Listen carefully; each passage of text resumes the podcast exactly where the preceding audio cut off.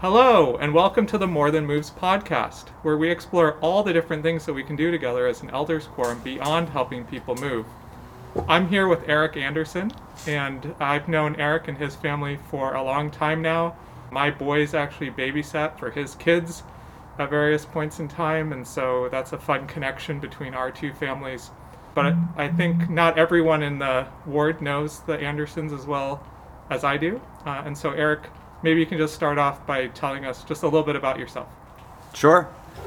Uh, I, I grew up in Utah, Salt Lake City, uh, the third of six kids, and uh, did undergrad there. Eventually, my wife and I married. She also did undergrad there. Um, we didn't meet till college, but we married, and uh, after living a couple years in Utah, spent two years roaming the East Coast, at six months stops, before spending two years in Boston uh, in grad school, and then uh, have been here basically since. So eight years in the Bay Area, in and out of Greg's life and his kids' babysitting routines at times. Um, I, I'm the beneficiary of many Elders Quorum moves. I, I, I, at least four or something. No, at some point we kind of stopped asking the Elders Quorum, I think, but. Well, the, the Elders Quorum is always happy to help with moves, but there's a lot of other things that we can do, you know, for fun beyond that. And so, in your case, you know, what are some of the hobbies or interests that you have? Uh, growing up in Utah, I did a lot of sports when I was younger and continue to do those. A lot of outdoors. I kind of fell in love with southern Utah and, and the Red Rock there. I, uh, we found elements of that kind of bouldering here in the area, um, which has been fun. I've always enjoyed learning. When I was younger, that was more science and engineering. Of late, I've actually taken up philosophy in a small way, and I've like kind of wished I had. Man, you know, that's what universities were for originally. Was like, you know, more of the uh, liberal arts, and I, and I, I maybe I should have utilized it then more. But um, and occasionally some programming, which is actually um, not something I've ever been trained to do, but That's really interesting. What kind of uh, philosophy are you reading about, or what types of topics are you diving into there? it, it stems from like an interest in religion and trying to like understand my faith and and maybe explain my faith and I, I think philosophy like religious terms don't really make sense to non-religious people and so and philosophy is this kind of in-between language where I can like map my faith to these philosophical terms and then I can like study famous thinkers and be like hey they thought about similar things as me. Um, so I think that's what I find interesting. So so what do I study? There's a couple professors at um, Princeton that for some reason I like fell in love with their YouTube videos. George something who's Catholic so he has a religious tone to his philosophy. And then he has a, a counterpart Cornel West who kind of has mm, a, a not so a secular view of philosophy and they teach together. And you were talking about programming earlier. So, what what kind of programming are you doing right now?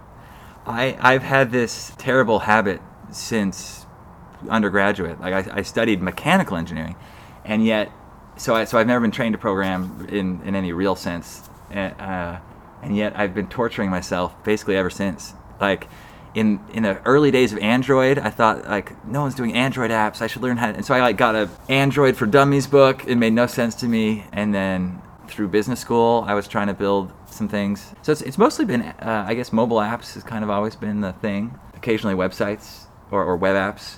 And, what are some what are some examples of applications that you've built? So the, the the most recent and the latest is um, I, I the first time I published something to the App Store was just three weeks ago. Uh, so it's a uh, it's called Q Card, uh, Q Card, and it is uh, it helps you send gather your addresses for like holiday cards, and then send it, it, it has the functionality where you can send a postcard from your phone. You know, just add a photo and some text, and then something's in the mail for you. Wow. So how does the actual printing and that side of it? Oh yeah, so there, there's a service I use that has exposed an API. So as long as I, um, you know, put a couple of coins in the machine and feed it some text, it does the rest. And and how did you come up with this particular idea? Was it just because it was the holidays and you wanted a Yeah, I mean, automated way of doing things? no, I, I mean, I've been like noodling every every holiday as we get halfway through the address collection phase. I'm like, this is terrible. like we gotta, um, and and I finally, after I don't know four years of saying that, I'm like, this year. I, I, so in November, I was like, we're gonna do it. um, it was it was too late. So I was kind of trying to get it by Thanksgiving, and it took about twice as long. So And what uh, programming language or what development environment do you use for all of this? Um, this I decided to use a an uh, emerging framework called Flutter, which Google created that that works on both Android and iOS, and it works. It it's written in a language that no one really uses except for Flutter, called Dart, which is kind of like JavaScript and kind of like Java, I think. I but I don't really know either of them all that well. Uh, JavaScript I know a little. I, I, I JavaScript or Dart would be the, the languages I would use. And do you have any other ideas for applications that you're wanting to build or I, I mentioned the, the the Q card was four years uh, in the coming.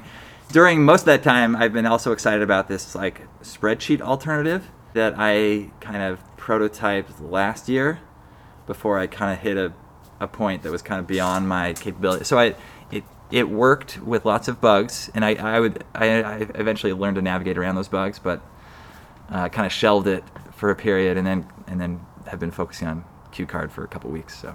And have you done any programming type stuff with your kids? I know when my kids were younger, there was a programming environment called Scratch where Yeah. you could kind of drag and drop things and stuff like that. Have you tried to get your kids involved in any of this? Uh, we've, we've done Scratch a couple times, and I do it in school a little bit now. Um, once or twice, I've sat them down with like uh, a more traditional environment, and they just haven't really been interested. and I, you know, I think I'm okay with that because, uh, like I said, it's been it's been a, a torture for most of my life. I'm kind of like. I, I, like I, I get into it, but it's also uh, you know uh, frustrating. So you know, A- And I'm curious. I mean, there's so many uh, different people in the in the elders quorum, and they have lots of interests. Are there certain types of things that you'd want to learn about, or you know, you were mentioning earlier that you just love learning kind of new things. I mean, so you mentioned philosophy. You're you're looking at programming right now.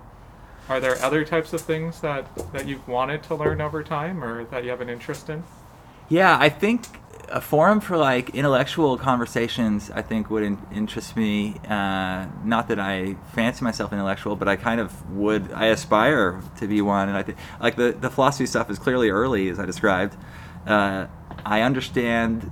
Like Bishop Parker has mentioned a few times that he's like a student of the classics, and I I keep wanting to ask him like, what does that mean, and how do I become one? And um, so yeah, a, conversation or a, a book club maybe sounds a bit you know, structured or formal, but something along those lines would be. I would. I'd love to to lap up that conversation.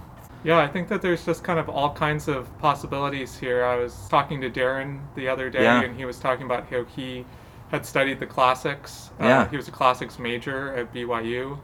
And I think one interesting observation is, is that when I was talking to Darren early on about this podcast, he had actually said, Oh, well, surely no one else has the same interests that I do. Oh, And so it would be so interesting to talk to people. And so here we've already made a connection between Darren thinking he was the only one interested in philosophy and the classics, and here you are as an aspiring person in that area. So yeah. Take me, Darren. Take me under your wing.